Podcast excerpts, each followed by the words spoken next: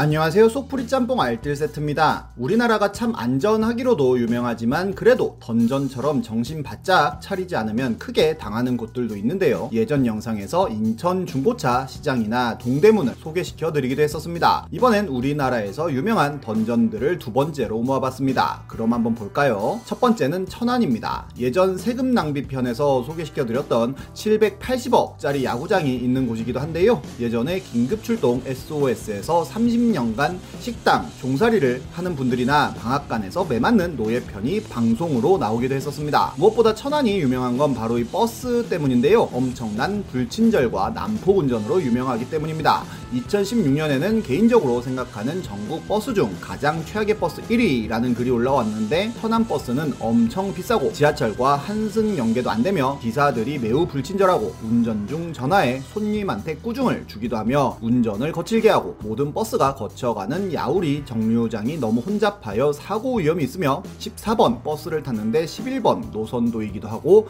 4분 뒤에 온다고 해놓고 10분 후에 오는 등 시간 개념이 엉터리라는 내용이었습니다. 거기엔 굉장히 많은 댓글들이 달리는데요. 천안 살지만 인정합니다. 부터 시작하여 천안 아산 버스기사 다 그런 건 아니지만 95%쯤 개쓰레기라며 버스가 다가오면 타겠다는 의사표시로 손을 들라고 한다고까지 합니다. 심지어 조금 늦게 들었다고 욕을 먹기도 한다는데요. 실제로 관련 뉴스도 많이 나왔는데 하차벨 한 번 잘못 눌렀다가 운전기사한테 쌍욕을 먹었다는 사연과 하차하고 있는데 문을 닫아서 시내버스 문에 끼었다는 사람의 사연 등이 소개되었고 실제로 시 홈페이지에는 시내버스 운행에 대한 불만으로 매년 300건이 넘는 글이 올라오고 민원 1순위에 오명을 쓰고 있다고 합니다. 실제로도 사고도 많이 났었는데요. 차선 변경을 하던 시내버스가 앞서가던 고속버스를 들이받기도 하고 버스가 운행 도중 급정거에 시민 2명이 넘 어져 병원에도 갔으며 심지어 버스와 승합차가 서로 신호 위반하여 추돌하면서 시민 2명의 목숨을 잃기도 했다고 합니다. MBC 오늘 아침에선 정말로 손을 들어야 버스를 탈 수 있나로 실험을 하기도 했었는데 천안 시민들은 당연하다는 듯이 손을 들어 택시 잡듯이 버스를 잡았고 여기에서 태어나서 그렇게 살아와서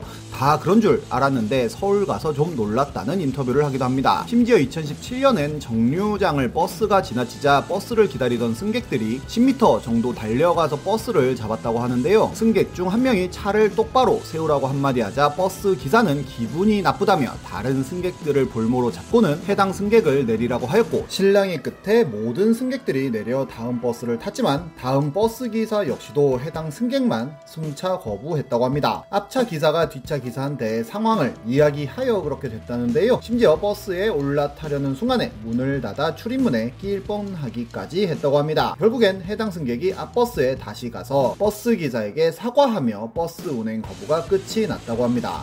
버스 기사한테 왜 그랬냐고 물어보니 화가 나서 이 상태로 운전하면 사고 위험이 있기에 그랬다고 하는데요. 작년에는 한 여성이 역시 또 정거장을 지나쳐서 버스를 타는데 버스 카드가 찍히지 않아 버스 카드가 찍히지 않아 내려야 할 것 같아요 라고 하고는 다음 정류장에 내리기 위해 벨을 눌러 내렸다고 합니다. 그러자 갑자기 버스 기사가 버스 앞 문으로 따라 내리더니 카드가 안 찍히면 죄송하다고 말한 뒤 내려야 한다며 엄청난 욕설들을 퍼부었다고 하는데요. 당연히 민원을 넣었고 해당 회사는 원래 화가 좀 많은 기사인 것 같다며 권고 사직했다고 합니다. 게다가 무리하게 차선 변경을 하다가 차를 치고 도망가는 뺑소니를 하기도 하며 신호 위반하여 사람을 치고 뺑소니를 하기도 하는 등 인생에 스릴이 필요할 땐 천안 시내 버스를 타보라는 명언이 생겨날 정도였습니다. 나름 천안시에선 2016년 승객을 친절히 모시겠습니다 같은 스티커를 붙이기도 하고 승객에게 반드시 인사를 하도록 하는 정책을 시행했다고 하는데요. 버스 기사들의 반대로 철회되었다고 하네요. 심지어 버스들의 상 상태 역시도 굉장히 낡아서 냄새나고 불편하기까지 한데다가 버스 요금 역시도 전국 최상위 tier를 자랑할 정도로 비싸기도 합니다. 이 근본적인 원인은 결국 부정부패인데요. 천안 버스 회사들이 약 200억 원에 달하는 차비와 보조금을 횡령한 것이 드러나기도 하였고 천안시 공무원 역시도 비리를 눈 감아주고 뇌물을 받았던 것으로 드러납니다. 하지만 버스 회사 대표들은 전부 집행유예를 받았다고 하네요. 결국 버스 회사들의 대표들이 돈을 먹으니 경영은 악화되어 버스 요금 조금은 인상되지만 버스 기사들에 대한 처우는 좋지 않은 악순환이 계속된 건데요. 이런 스트레스들을 어떻게 보면 버스 기사들이 승객에게 풀었나 싶기도 합니다. 다음은 통영입니다. 통영은 경남의 많은 섬으로 이루어진 곳으로 조선시대 때 지금의 해군 본부라고 할 수 있는 삼도 수군 통제영이라고 하는 곳이 있어 이를 줄여 통영이라고 불렀다고 합니다. FDA에서 인증한 청정 해역으로 바닷물이 진짜 맑기도 한데요. 그만큼 해산물이 많이 나오기로도 유명하고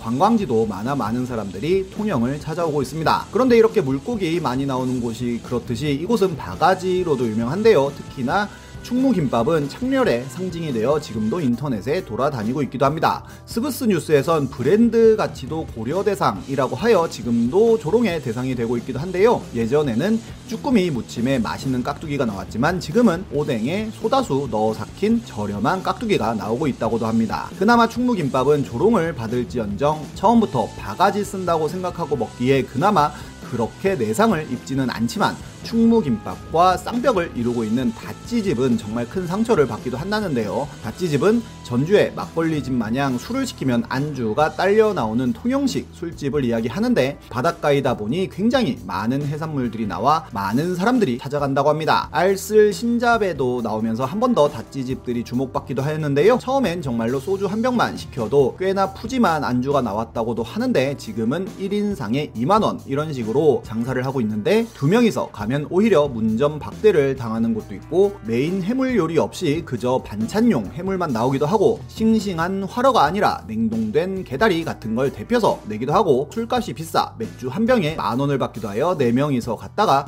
다찌값으로만 60만 원이 나온 집이 있었다고도 합니다. 물론 저렴한 가격에 아주 신선한 해물들을 내주는 곳들도 있겠지만 이렇게 어떻게든 눈탱이 때리려고 기다리고 있는 집들도 많으니 통영 다찌집은 정말 잘 알아보고 가야 한다고 하네요. 이런 해산물 동네들이 참 바가지를 많이 씌우기로 유명한데요. 소래포구 역시도 10만원짜리 꽃게찜을 시켰더니 꽃게 5마리가 나오기도 하고 모든 회중 가장 작은 중짜가 9만원을 하는 등 바가지가 심해 불이 났을 때 오히려 꽃이다는 사람들이 많을 정도였고 한 수산시장은 저울치기라고 하는 방식으로 사람들을 속여 입질의 추억 같은 유튜버가 제대로 그 모습을 보여주기도 했었습니다. 가장 속이기 쉽다면 쉬운 게 해산물인 것 같기도 하네요. 다음은 부평 지하상가입니다. 인천의 부평역과 연결된 지하상가인데요. 방공호로 만들어 굉장히 넓은 데다가 구조가 거기서 거기 라서 길을 잃기도 굉장히 좋아 현실 던전으로 많이 불리고 있습니다. 게다가 단일 공간 내에 지하 공간에서 가장 많은 점포가 입점한 것으로 세계 기록을 인정받기도 할 정도로